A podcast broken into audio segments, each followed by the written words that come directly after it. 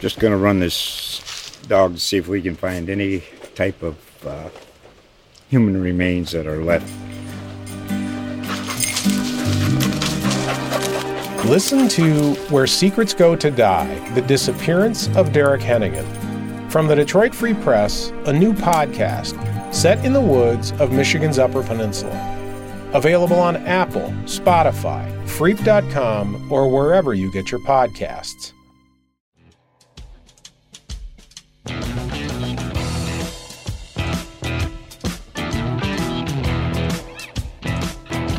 Hello, and welcome to the Four Press Podcast presented by GolfWeek.com. I'm your host, David Dusek. This week, my guest is Adam Schupak. Adam is a senior writer with GolfWeek and GolfWeek.com, and he was in Northern California last week at the Safeway Open, where he had a chance to see Cameron Champ win his second PGA Tour event. So we talked a lot about Cameron and what we think is going to happen to his game over the next, say, 12 to 24 months under the tutelage of Sean Foley. Then we talked about Tony Romo and Steph Curry and other celebrities and athletes from other sports getting sponsors exemptions into PGA Tour events and what that means, the pros and cons of that.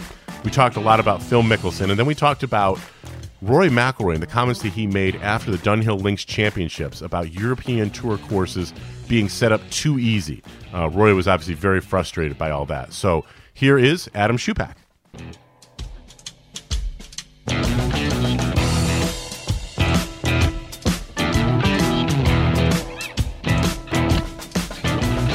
Hey, golf fans, listen up. If you're looking for other awesome sport podcasts, the USA Today Network has got your back like a partner who splits fairways and drains 10 footers. The NFL season is rolling and college football is starting to really mean something.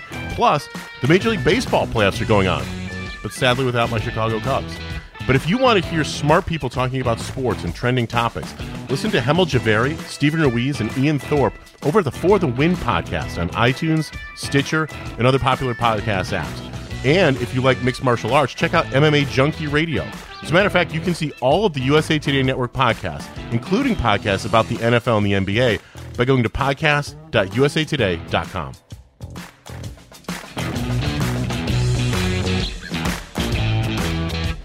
So before I bring Adam onto the program, I want to talk to you a little bit about driver testing and give you my takeaways from what was going on at the Safeway Open last week. As you may or may not know, the PGA Tour has changed its policy and its protocols about driver testing. Before, it tested for characteristic time, which is often referred to as CT, in drivers that are on the PGA Tour vans, though the vans that follow the tour players from event to event from the major manufacturers like Ping and Callaway, TaylorMade, Titleist, etc. And characteristic time, or CT, is basically a measure of the springiness of a driver. It's measured in microseconds, and basically to determine CT, you put a driver into this machine, a pendulum swings a ball into the driver face at various places on the hitting area, and the machine and the mechanism, the computer that's set up to it can measure very, very accurately how long that ball is in contact with the face. The longer the time, the greater the spring like effect. Um, but again, that is capped. So theoretically, the limit is 239 microseconds, but there's a tolerance that's built in that can be added on to that because it's a mass produced product and the USGA and the R&A in their procedures allow manufacturers to go slightly over that. And so really the hard cap, if you will, is at 257. If you go higher than 257 microseconds, a driver is considered to be non-conforming and is illegal for play.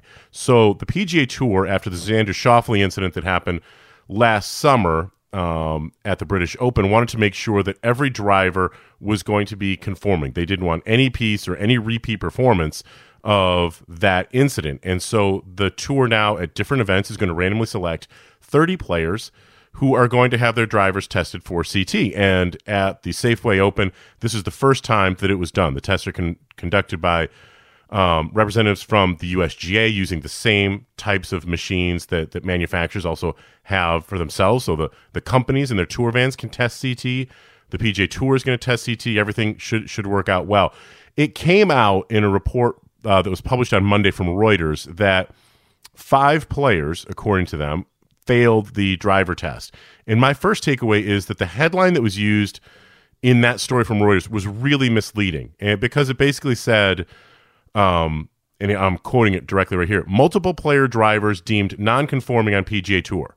Well, if you read that on Monday on a website, it sounds like players were using illegal drivers or non-conforming drivers in a PGA Tour event last week. That's not true. That's absolutely not true. If any player's driver was deemed to be non-conforming in the testing, it's immediately taken out. Players are not allowed to use it, and they have to come back before play starts on Thursday with the driver they intend to use, have that one tested, and make sure that it is conforming. So no one's driver failed, for example, after the fact.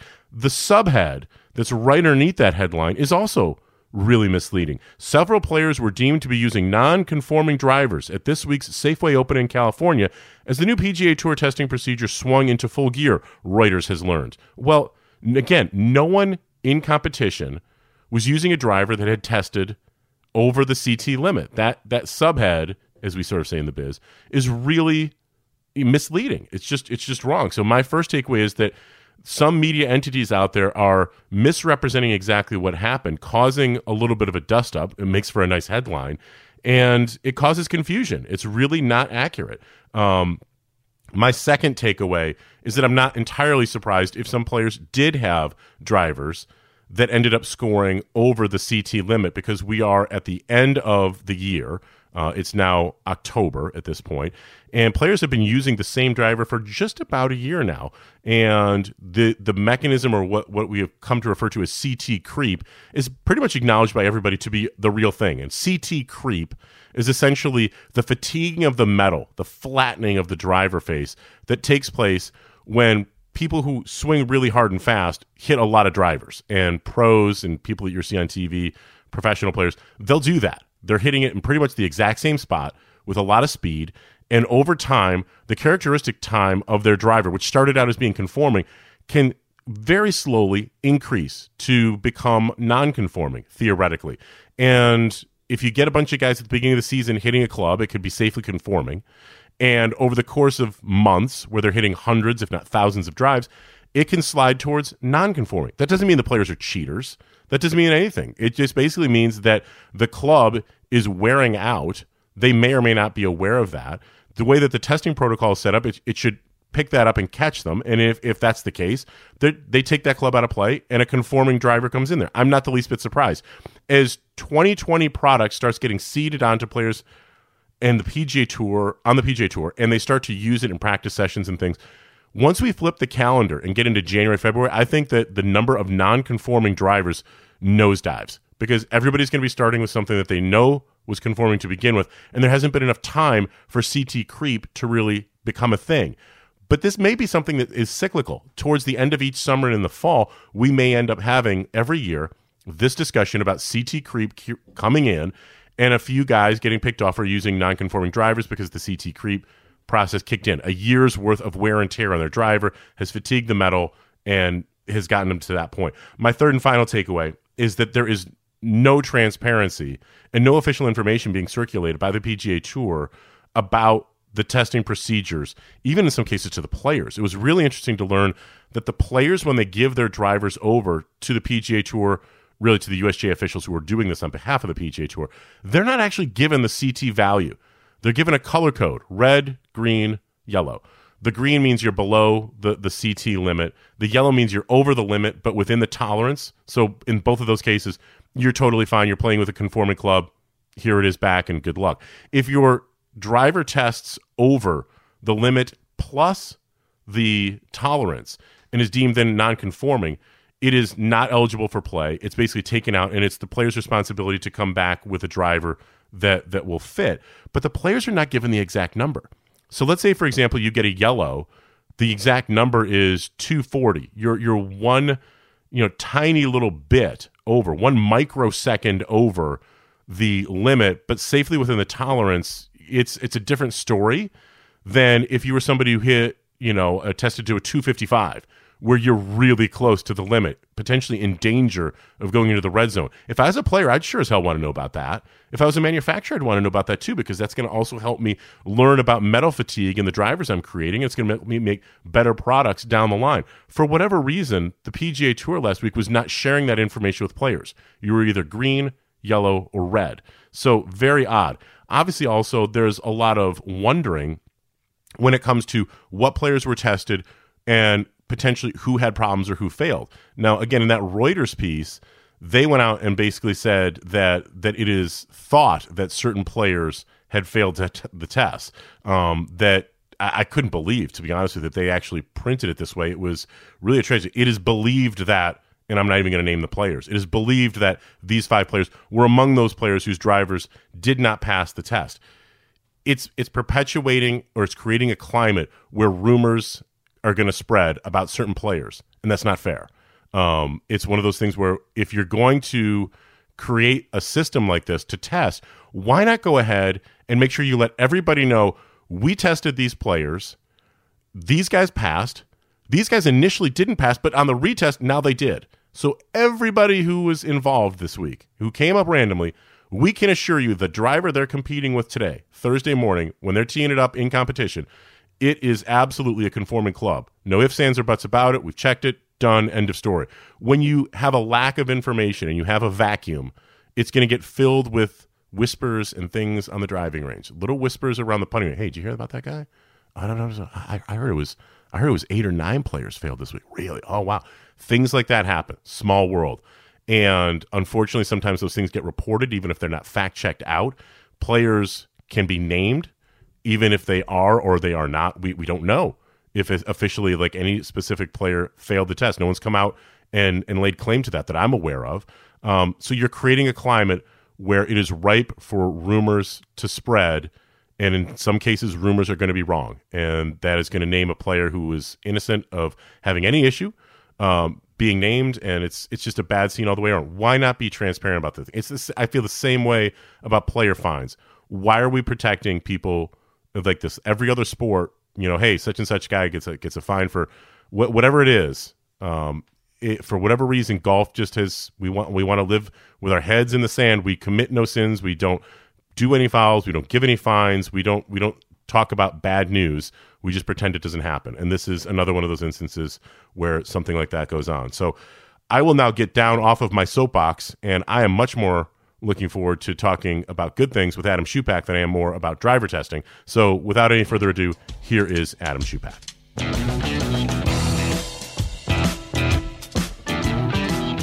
And I'd like to welcome to the program Adam Schupak. Adam Schupak returning to Golf Week magazine. And Adam, welcome back to the podcast. Welcome back to the Ford Press. And uh, where are you? You you sounded before we I hit the record button like you were a little under the weather. What's going on, Shoopy? No, just early in the morning out on the West Coast. Uh, you know, great, great time. great time being here in uh, the Bay Area for, for, you know, Napa for a PG, Is your tongue purple? Admit it. Is your tongue purple it, right now? I uh, can neither confirm nor deny that. Which means that's a yes. Okay, thank you very much. So, uh, did you partake of the grape, shall we say?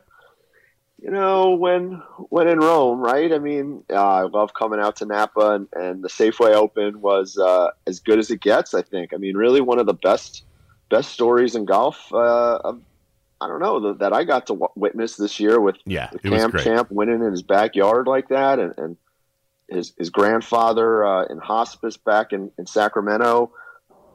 All, was, all good mean, stuff and all worthy storylines, and I want to get to every one of them, but I'm not letting you off the hook. Um, I'm assuming that since you were in Napa at some point, wine was tasted. Where did you go?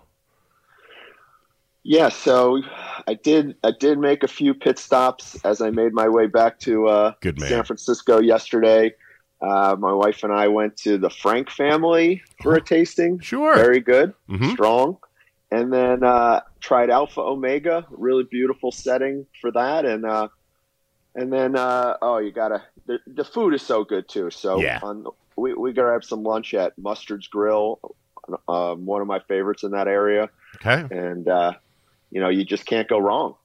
She'll be looking forward to eating for free the next time he's in Northern California at Mustard's Grill. You know, not not afraid to make a plug.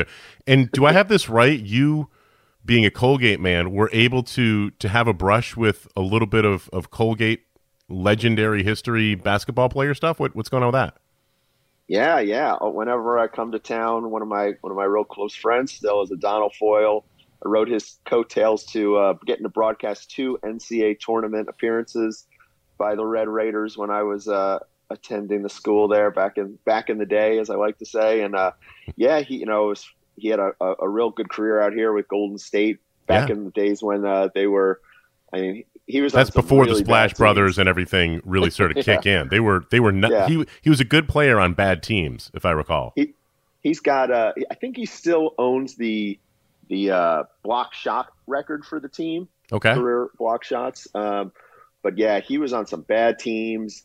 Uh, but does have a couple rings from working in the front office the last several years, and uh, which which are pretty nice, and and they still count, I guess, right? I mean, rings are rings as far as I'm concerned. If you've got if you've got a ring, you've got a title, and I, I would sweep the floors for them after practice if that meant I got a ring and a title. So I, I don't care. Congratulations to him, and we'll talk a little bit about uh, where are your Colgate Red Raiders and my St. Lawrence Saints uh, are, are heading in college hockey later, which can be nothing but up because both teams suck last year. Um, but let's get back to talking about Cameron Champ. That was that was really good stuff up at Safeway. You were there. Tell me what you saw and what you heard. Well, you know, he he's he's got so much talent and the expectations I think just got really big for him last year. I think it was a case of where he he started to buy into some of of his own press clippings where people were comparing him to Tiger Woods. That you know he won he won in his second event at the Sanderson Farms, had a couple top tens thereafter, but he hadn't done anything. I mean, he could not crack an egg during the summer. Uh, the one time I felt like, oh, okay, maybe he's turning the corner was at Detroit where he got off to a good start. Yep. Was uh, I thought he would, like we had a 59 watch on the guy, and before you know it, another T40, and he just he just uh, really seemed lost with his game. But it all kind of came together this week. Uh, you know, I said earlier, his father, his sorry, his grandfather, the man who introduced him to the game, Mac Champ, in hospice with stage four stomach cancer, and his his parents just told him that he went to that is that he, that Mac was in hospice when he got back home last Sunday, uh, a week week earlier. Mm-hmm. Uh, when he got back from defending his title at the Sanderson Farms, they didn't want to to put this additional pressure on him. But having this situation, a, a life threatening situation, I think you know, listening to Cam talk about it, it put everything in perspective. That golf at least for this week, was not that important a thing. He almost didn't even play. He considered skipping to spend time, and he was commute in the beginning of the week, commuting back and forth to Sacramento to spend time with Mac, and you know it, it freed him up. And we we all know he can hit it. He can hit it prodigious distances. I mean, incredible length off the tee but his his short game, everything inside of 100 yards, he needs still a lot of refining. A lot of work. part of the game. Yeah, there's a lot of work that this, needs to happen there for sure. Yeah, this week though, it all clicked because he was he led the field uh, in strokes gained, tee to green.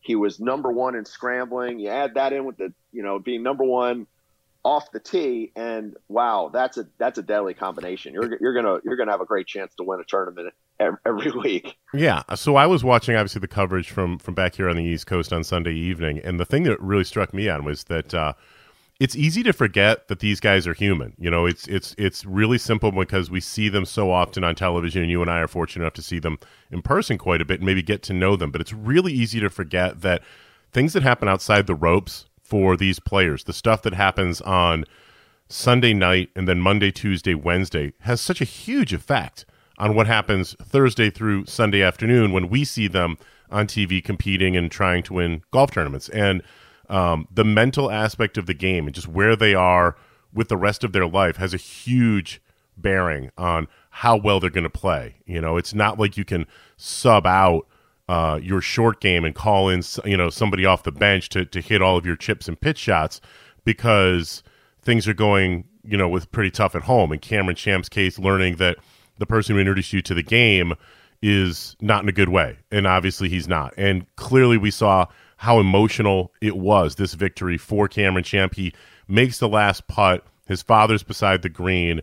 And I'm not going to say he breaks down, but it was really, really emotional. The embrace he had with his caddy was for a long time. And kudos to Golf Channel for the coverage and not stepping on that moment. The announcers ate the microphone, didn't say a word for what felt like a solid minute and just let the images and the moment speak for itself, which sometimes unfortunately doesn't happen. But it just reminded me that that life is a lot bigger than golf, even for people who play golf for a living. And the emotions that can come out are sometimes just unbelievable stuff. You mentioned that there's a lot of work that needs to happen in Cameron's game in order for him to contend week in and week out. When people see him hit a 375 yard drive, I mean, he might be the first guy on the PGA Tour to get 200 mile an hour ball speed. He's he's on another another level from these guys. When you see him play, what what are the things that that really stand out to you? Is it the rawness of the short game? But when you see him, what do you what goes through your mind? Well, he's he's just not taking advantage of that length when he's hitting you know, he's uh, Collin Morikawa said, you know, he, if he if he keeps it in the fairway, he's going to be able to hit nine iron and wedges when I'm hitting, you know, five irons and four irons, and that that's such a huge advantage in golf. But he's he's blowing it because he, he's one sixtieth in greens in regulation, and he's he's 186 from yeah. 50 to 125 yards. Yep. So that you know he's he's he's basically he's Dustin Johnson 10 years ago. I was thinking the same thing. I was thinking the exact same thing. Absolutely. Explain what that means to people who may not be aware. Yeah, so I mean Dustin Johnson used to do the same thing where he just didn't have a good wedge game and then he went out and got himself a TrackMan and started loving to predict, you know, was he hit did he hit that one 106 or 107? and uh, and and really got good at that part of the game. Become became one of the better wedge players, and all of a sudden he started winning a lot of golf tournaments, a major championship, and Sean Foley, who is Cameron Champ's instructor, says that's our you know that is our blueprint.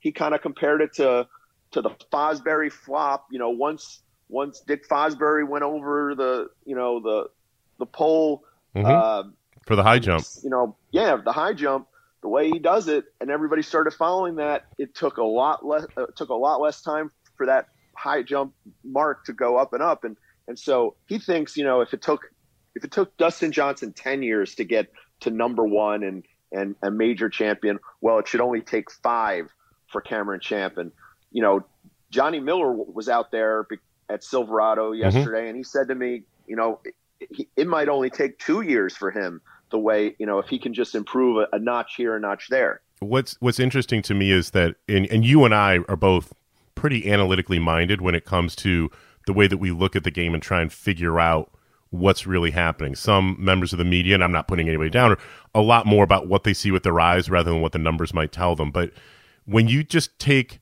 a player like Cameron Champ or Dustin Johnson or Rory McIlroy or some of the guys with just prodigious length, they're numerically going to hit more shots from say 125, 130 and in because so many par fours become, you know, just basically driver and a wedge or a nine iron or whatever it happens to be. That that kind of shot. And if you're one of those guys, you're doing yourself a real disservice. You're you're negating the advantage if you don't become skilled with the shots you're going to have to hit a lot more often. Um, if you know that you're going to be playing 14 non par threes and that you're going to hit, let's say, eight drivers, and, and there may be courses where you don't even get to do that when you're Cameron Champ kind of long. Um, but but if you're going to have so many of those shots over the course of a 72 hole tournament, you've got to become good at that. Like you've got to dial in, as Dustin Johnson did, your wedge game because that is going to be the way that you take advantage, as you noted, of of the gift you have of of this length that you've you've earned. You've you've mastered the the technique. You've got the athleticism to be able to pull it off at speed.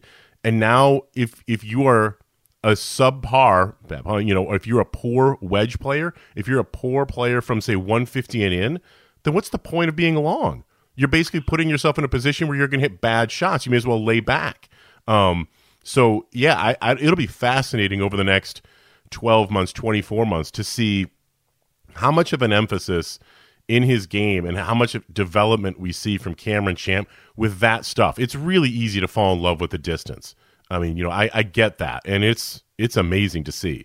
But if you if you're a person who really wants to see Cameron Champ succeed, you want to look on ShotLink at his approach numbers, not just the strokes gained approach, but you want to take a look and dive a little bit deeper and say, what is he doing from 125 and in, and then from 125 to 150? If those numbers creep into, say, the top 50 or 60 in the PGA Tour rankings, he's going to make a lot of money. He's going to be somebody that's going to be really, really good for a long time, I think.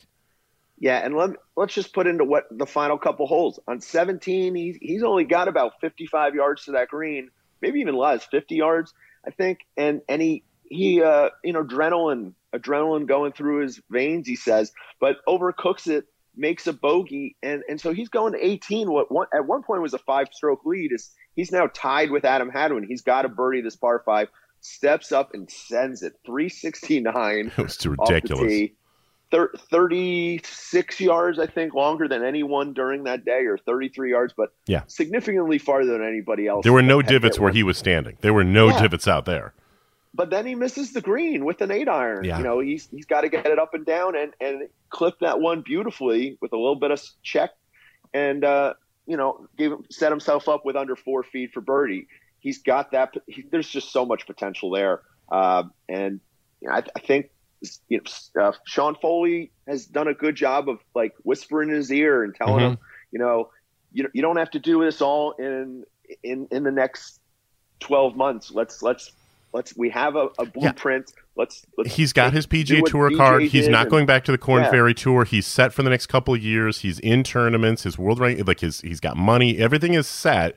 I think Foley is the perfect guy for him right now because he needs just a little bit of analytical learning to figure some things out, but he also needs a coach that's going to let him be who he is. I, I would not want to tinker with too much about what has gotten him to this point. You just want to add a subtle refinement and basically just have that little light bulb above his head go off and be like, oh, yeah, yeah, I can do all these things. I can keep playing this game. If I just put in 10 or 15% more time or effort, or, you know, th- those guys sort of know what they're doing, about just honing this and developing feel with my wedges, with my nine iron, so that I can get good enough with that or just get better, then that's all I need to do. I don't have to reshape my game to move up a couple of levels. What Foley said to me earlier this year when we talked about Cameron was that, look, he, he's not Tiger Woods. He hasn't won a ton of tournaments. He won, he won I think, once in college, uh, once once on the Corn Ferry, and then you know now twice on the PGA Tour. So you know he's still learning how to win. The impressive thing is that when he's been there, he's two for two with a 54 hole lead. Yep. And what he what Johnny Miller said, I like that he said he's he was excited in the situation. He wasn't nervous, and he looks very calm out there. Sure did. And and then the other thing that Foley said, which is a line I really like, is he says, "What you consider struggling, I consider growing." And you know, so while he had this series of time where he, a long stretch, 10 months without a top 10 finish. Uh, I think, you know, sometimes you got to fail before you succeed. And, and, you know, if he keeps playing like, like he did this week, we don't know whether this is going to be, whether this is the maturation process or if this is one week where there was so much else going on in his world that, that he, you know, was able to, to just put it together for one week. Well, you know, that's to be determined, but exciting stuff for him. Uh, you know, he wanted to get to uh, Augusta and and be able to let his his grandpa know that that was something that he did, and he called that one last gift for him, and, and I think that's pretty cool. I mean, it was a it was a goosebump story. It uh, somebody else who last week had a lot of things going on. Um, Tony Romo shoots seventy on Thursday, and I'll raise my hand and say I am shocked that he was able to go out and do that. I don't I didn't see based on his attempts to qualify for the US Open and some other things that he's done, didn't see uh, a 70, you know, in the in the cards for him. Beats a number of different players. Now, obviously, he didn't shoot anywhere close to that on Friday. He misses the cut. He was in the booth um, at the Bears game on Sunday. What did you make of the round that he did shoot, and what do you think it means for Romo playing in potentially more PGA Tour events in the future?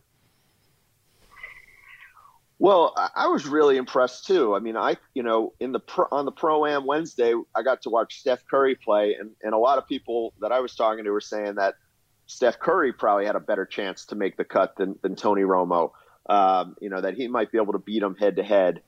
I I, I think it, it definitely brought a lot of extra interest and excitement to to a fall event that that needs something like that. So agreed. I, I kind of go I kind of go back and forth whether I'm whether I'm okay with it or not because these, these guys, a lot of the young players or or even even the journeyman who who just got his card back, uh, they're they are desperate for starts Mhm. and to try to, especially this time of year with the first reshuffle, to get a chance to get into the events. Well, and the big Once- dogs are usually going to be sitting out a lot more now. So with the reshuffle and with th- there's numerically going to be more opportunities between now and say Torrey Pines than there will Right. be maybe the rest of the year combined. right? So, you know, these starts are precious, but this, that the sponsor has a right to invite whoever they want, and and I just think that you know Romo was at the point where he needed to show that he could he could hang a little bit. You know, it, it's you can't just keep filling up spots, shooting seventy four and seventy eight and stuff. And I mean, the guy beat Justin Thomas and Phil Mickelson and a lot of other major champions and PGA Tour winners on that first day shooting 70. So uh, I think I think there will probably be a lot of tournament directors that uh, gave him a call and said, "Hey, would you like to come to to our event?" Because there's no doubt about it. There were a ton of people with Tony Romo jerseys on, Mhm. and and a huge a lot of people that came out to to watch golf just because Tony Romo was there. And I do think that that seeing him, seeing Steph Curry, seeing Justin Timberlake play over in in uh, Scotland, Yep. it, it it brings some some interest to the more casual fan, and and and there is the possibility for for some people to go. I, I want to go do that. Whether they just go to their Top Golf, it, it's all part of that uh, procession. There's got to be you know not everybody's grandfather is going to introduce them to golf, so th- I think stuff like this can help. I think that uh, there's been a debate back and forth, and you bring up a couple of good points in there, Shoop, about um, the use and how different tournaments are going to handle sponsors' exemptions. I I don't know that any one tournament should feel like it is their obligation to hand out their sponsor exemptions to players who are looking for their opportunities. And I'm not saying that they shouldn't. Um, my hometown event, my, my home game, if you will, is the Travelers Championship. And there's a long history of that tournament giving elite collegiate players and guys who have just turned pro, usually right after the U.S. Open, it'll be their first opportunity to play as a professional. Matthew Wolff was there this year. Viktor Hovland was there this year. Justin Suh was there this year. Um, was there, and and they that's sort of like their calling card. But it doesn't have to be. It's their prerogative to do it. I think it can play out some long term benefits for tournaments to do that. But there's also something to be said for putting asses in seats and getting buzz about your tournament. And if you're a fall event going up on the weekend against football, the PGA Tour is already basically just like thrown in the towel and said like we don't want to compete and put our elite events up against football. But here you are, Safeway in Napa, California, West Coast time. Tournament finishes at what I think it was eight thirty or so Eastern. So I mean, you're now into the night, the the Sunday night football game at that point. Um, anything to create buzz and to create some interest, they're fortunate because they did have Mickelson and Justin Thomas and a couple other big name players. There are other events that are going on right about now that that have nothing fields in terms of like big name and star power. It's a challenge. Um, the tournament in Las Vegas will do well. The one in Sea Island will do well, but you know, it's that. That's pretty much it. I I totally get it, and I don't know that if I was a tournament director, if I wouldn't do the same thing. What helps you, I think, is Tony Romo shooting a number legitimizes why you would want him to be there. If he had shot 77, 78, then you can say, look, okay, why do we need to see Romo again? If you want to bring Steph Curry in the Bay Area to a tournament, okay, local guy, good stick, has done a lot for golf, totally get it. No one would say anything about it. But now, Romo basically, by shooting that 70, I think, legitimized another tournament or two, taking a chance and putting him in the field, um, and maybe opens the door for some other players who, if over time they can show that they can play really well, it gives them at least one opportunity, I think, to do it. Um, unfortunately, one of the players who didn't play well and who lost to Romo on Thursday was Phil Mickelson. He ended up missing the cut, and while Mickelson looked great on Instagram and on all the photos he you know were taken with Steph Curry, I mean, he's gotten looks like he's physically in fantastic shape. His driving and his iron play were awful. I mean, he he was really not good. Based on that and sort of the way that Phil finished out the just concluded 2018-19 season, what do you think is in store over the next say 12 months for Phil Mickelson? Are you asking me what will Phil do next? What will Phil do next? Go ahead. I teed it right up for you. You know, it's. I, I think it's going to be a fun thing to watch as always because you know, I, I, I really thought I saw a, a, down and out Phil Mickelson when he left when he left uh, Northern Ireland and the and a and a missed cut at the Open Championship. Mm-hmm. He he was as low as I'd seen him in a long time, and, and and really didn't seem like he had a clue how to get out of this funk. But he showed up uh, in Napa with all sorts of confidence, and even though uh, you know he he had a poor round, made a, a, really had one bad hole where he shot a not where he made a nine, and uh, that really t- took him out of out of any chances of really making the cut. But you know, he kind of said, "Look, I'm working on this. I've got a lot of enthusiasm. I want. It. I'm. I, I'm. I'm going to get out of this." Uh, he seemed like he had a bit more of a game plan now. Mm-hmm. He said he was talking about hitting, you know, working on a low cut, and I think he's. I think he's trying to do the right thing. I don't know, you know, Phil. One of the things you got to admire about him is he's so good at just letting the bad stuff go and and keeping confident and you know it, it almost you start to believe what he says that that, that everything's going to be all right. I mean, here, have this little cup uh, of Kool Aid I made. Go ahead. yeah, exactly.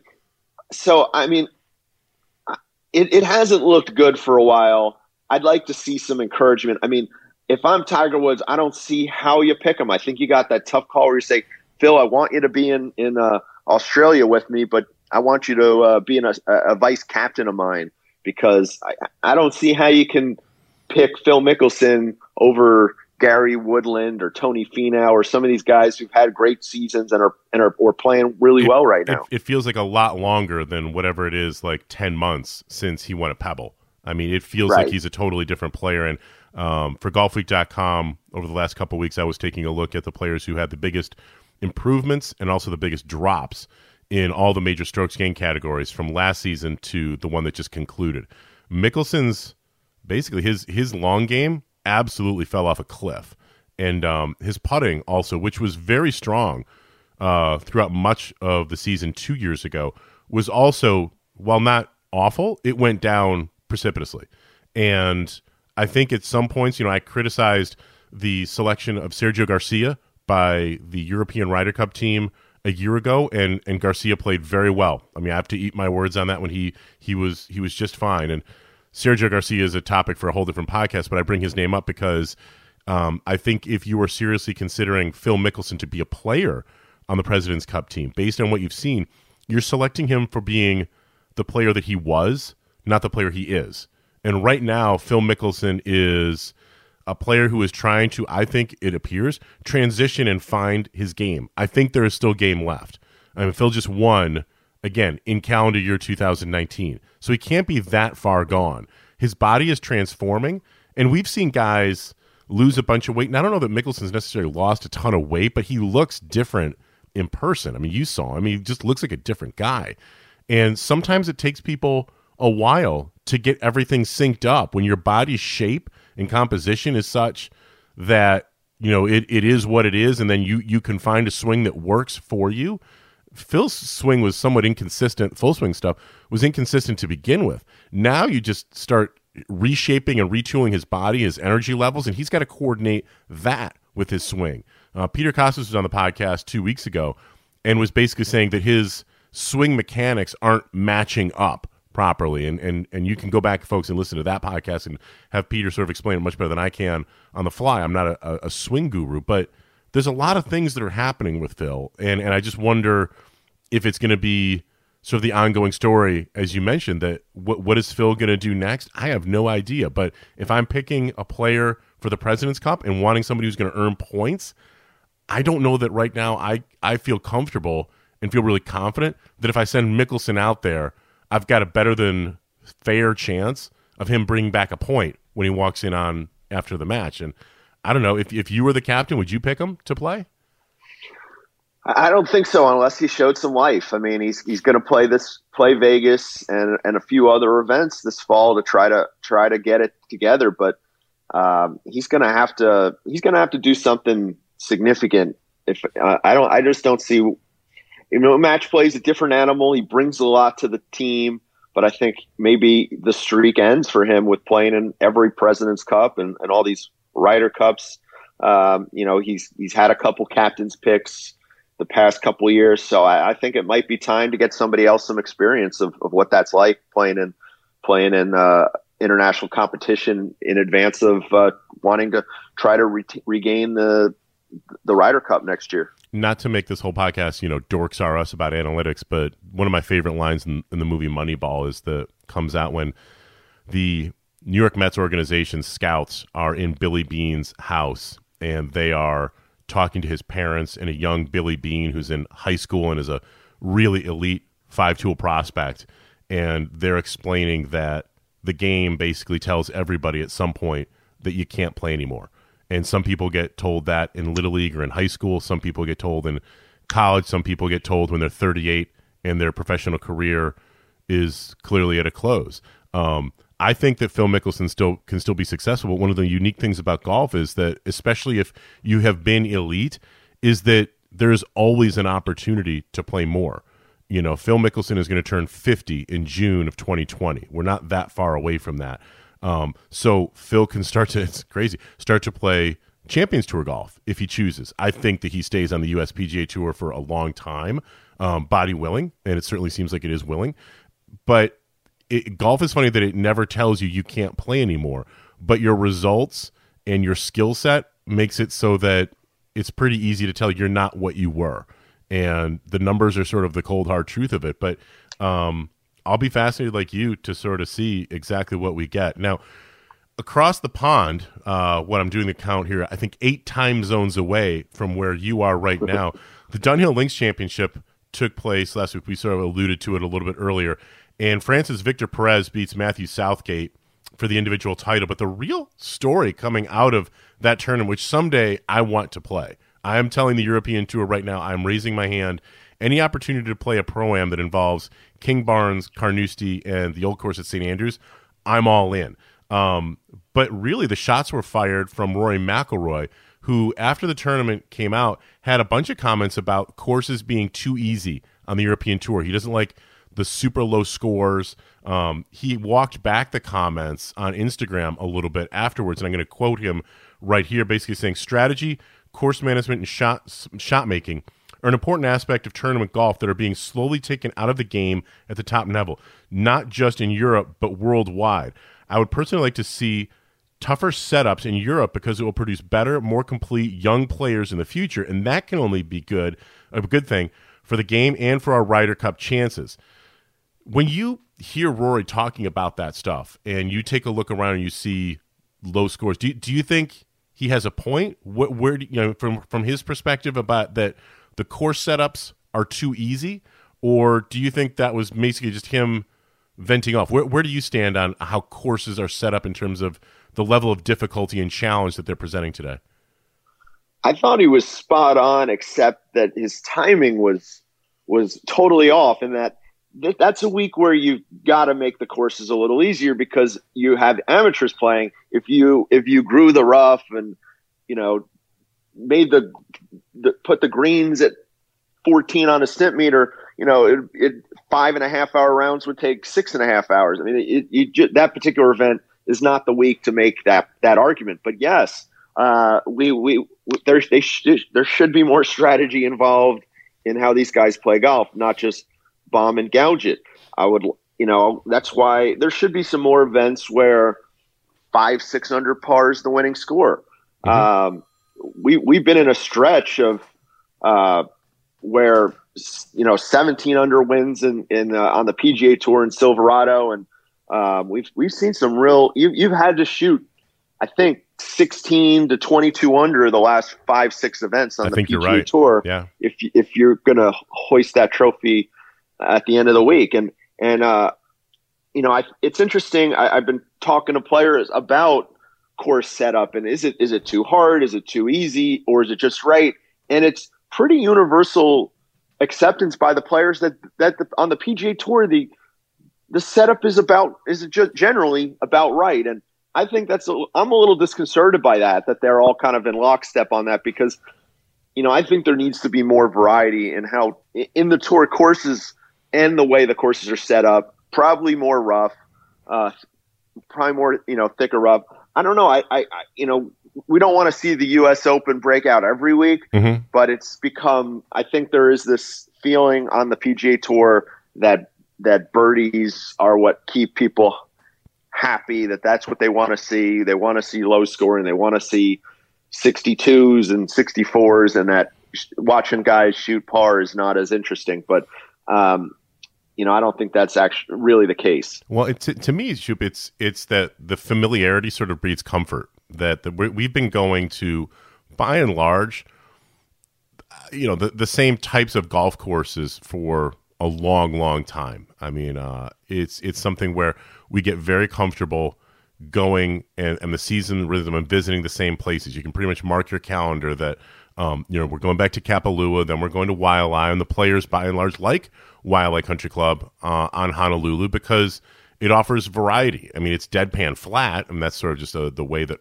that that that venue is. But the wind and the shaping of the golf course presents unique challenges. Then you head to the West Coast, and there is a little bit of variety there. But in terms of like you know, are players thirsting to play um, TPC Scottsdale when you take out of the equation the circus atmosphere on 16? That's that's a pretty ho hum place. And Torrey Pines has beautiful views and is just you know a stunning venue visually to look at. But I don't hear anybody saying like, "Wow, the strategic aspects of Torrey Right. Pines South are, are really something that that get my juices flowing."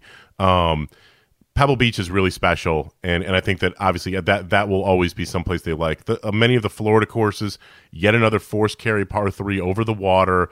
Um, you know, it's the, then you start going back to the same places, and some of them are certainly worthy, but a lot of players, the elite ones, are skipping some of the variety events that, for example, like Hilton Head or Colonial, which seem to be the two that are always brought up that are the short short hitter friendly venues.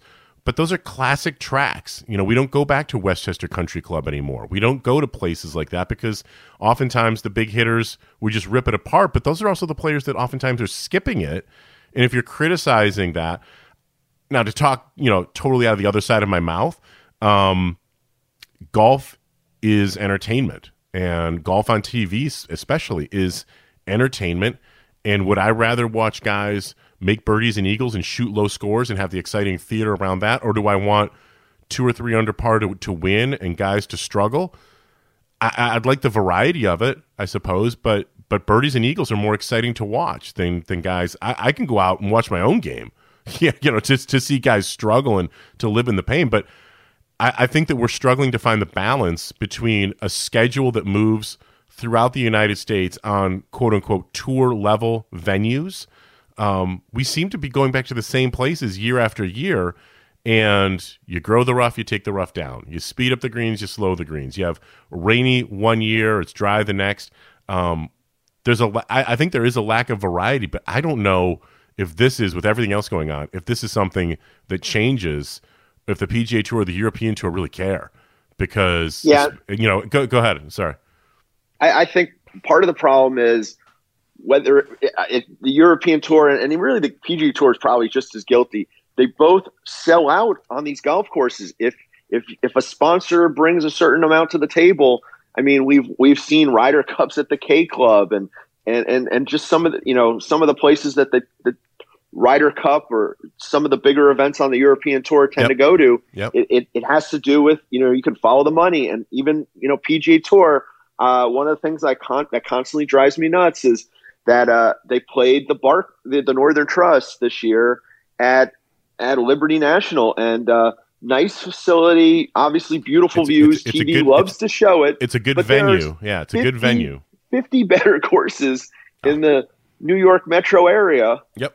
I mean, in the metropolitan area that that uh, would be more interesting from a golf strategic standpoint. If the if that was a priority, PGA Tour would be playing somewhere else that week. And you know, until until they make some changes, until they're willing to to really whether you know make that make that a priority, I think Rory's going to be waiting a long time. And then the other part of it is it's a bit of a catch twenty two because when they sometimes when they the PGA Tour does grow the rough up, then the players they say they want it, but then they complain Yeah, about bitch it, and and about they it. and they don't go back to that tournament. And so the the tournaments are kind of they're there's something uh, they're there's you know motivated in a way to to create a course where maybe sometimes 20 under is going to win because that's more what that's what the the majority of players seem to to prefer. Yeah, I I, I 100% agree. I mean, if if you as somebody outside the ropes, if you're listening to this and you want to know when the players are happy when they're not to, listen, listen to them when they go back to,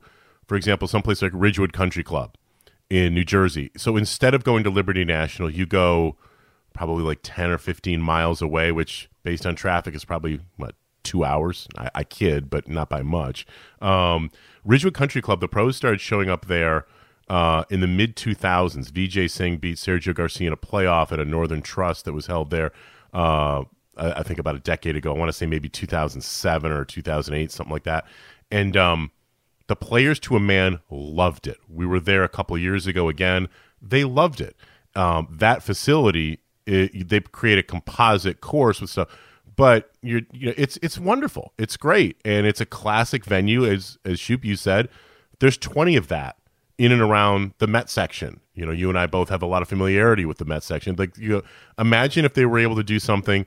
I, I realize logistically, if they were to go to Somerset Hills, or if they were to go to some of these classic venues um, that some of them may have played, but most of them not, but they would fall in love with in a heartbeat. Yet we go to the venue that looks great on TV, um, like Liberty National, but the golf course is is yet another big ballpark that uh, is is nothing to write home about in terms of the the shot value stuff. It's it's a weird thing. Um, to to me, it's I agree. It's not something that really comes up. How much also do you think right now the way the courses are set up may or may not fall into being affected by the fact that the PGA Tour's TV contracts are going to be started to negotiated, you know, if they're not going already, but but but very soon. Therefore, like, do you really want to have really difficult, low scoring, scrambling to save par events, or do you want to have fireworks and watching Cameron Champ hit one 360 or 370 and Rory McIlroy drive it all over the place? That's got to be the stuff that's got to help TV ratings. Yes. Yeah, I, think there's that. That might be that. That's a bit of it as well. And and and like I said, going back, the PGA Tour is in Detroit because Quicken Loans wanted to have their event there. So these things are, are, a lot of times outside of the. There's there's a lot a lot goes into it. Yeah, a lot goes into where these events well, are played. We're, we're, we're at the and, Tour Championship in East Lake because Coca Cola wants it. Yeah, that's why we're in Atlanta. So totally, it, it's it's it's something that you know it's it's a it's a very complicated web of different forces that are at work. Um, I agree. Rory could have picked a better time and a different way to express that frustration, but it tells you how frustrated he must really be. That when he shows up to play, he doesn't play a lot these days in Europe, but when he does, if if he has to vent, um, yeah, I mean, for example, like Pebble Beach, you're always going to have easy hole locations and a relatively easy setup when they play the AT&T Pebble Beach Pro Am because you've got AMs. If you tuck the pins and made it things really challenging, the rounds would take forever, as you said, and you know whatever. And Rory happened to go and play there with his dad, and that was what he got. It also sounds like the weather actually wasn't that bad, so any kind of a links course under relatively benign conditions, guys are going to shoot low scores. What uh, what what's going to be on tap for you next? Are you uh, are you going to be taking to the friendly skies? Or are you going to be heading back to Florida and uh, and home for a little while after this? Yeah, I get to go home for a little while, and uh, but not too long. I'm, I'm headed on a, a golf a golf trip to Morocco of all places. Gonna gonna play a little golf in Marrakesh and Rabat and uh, experience how does that part one, of the world. How does one book a tea time in Morocco? Tell me about this trip. Well, you know, it was something I, I kind of had on the books uh, to to go to a. It's kind of a big golf travel tourism conference over there. Okay, and then some extended golf. Yeah, uh, I've, I've been to the King Hassan Trophy once once upon a time, and uh, so I've played over in over there before there's an uh, what I thought a, a, great Robert Trent Jones course that they, they usually use in Rabat for that. Um, and it's it's like you're it feels like I'm playing uh, the Dunes Club in Myrtle Beach, but you're in Morocco. It's it's pretty pretty awesome. Uh, looking forward to getting back to that part of the world. Great people over there, and uh, it should be should be a cool trip. Good couscous and tagine. That'd be nice. I could I could dig exactly. on some of that. I could definitely dig on some of that. All right, if people want to follow you on uh, Instagram, that Twitter thing or whatever, how do how do people follow you on social media? I'm at at uh, at Golf Schupak, I think. You Or maybe think? just at Adam Schupak. well, there's a real savvy play by an industry veteran. At Adam, I think it's just at Adam Schupak, actually. You might have to Google it, folks. I'm trying to make the guy look good. I'm trying to help his audience and his reach, and you can only do so much with what you got. But uh, Adam, I appreciate you waking up early on the West Coast. Enjoy the rest of your time out in California, and I'll talk to you soon. Good to be back podcasting with you. We'll do it again. We'll do it again. You got it.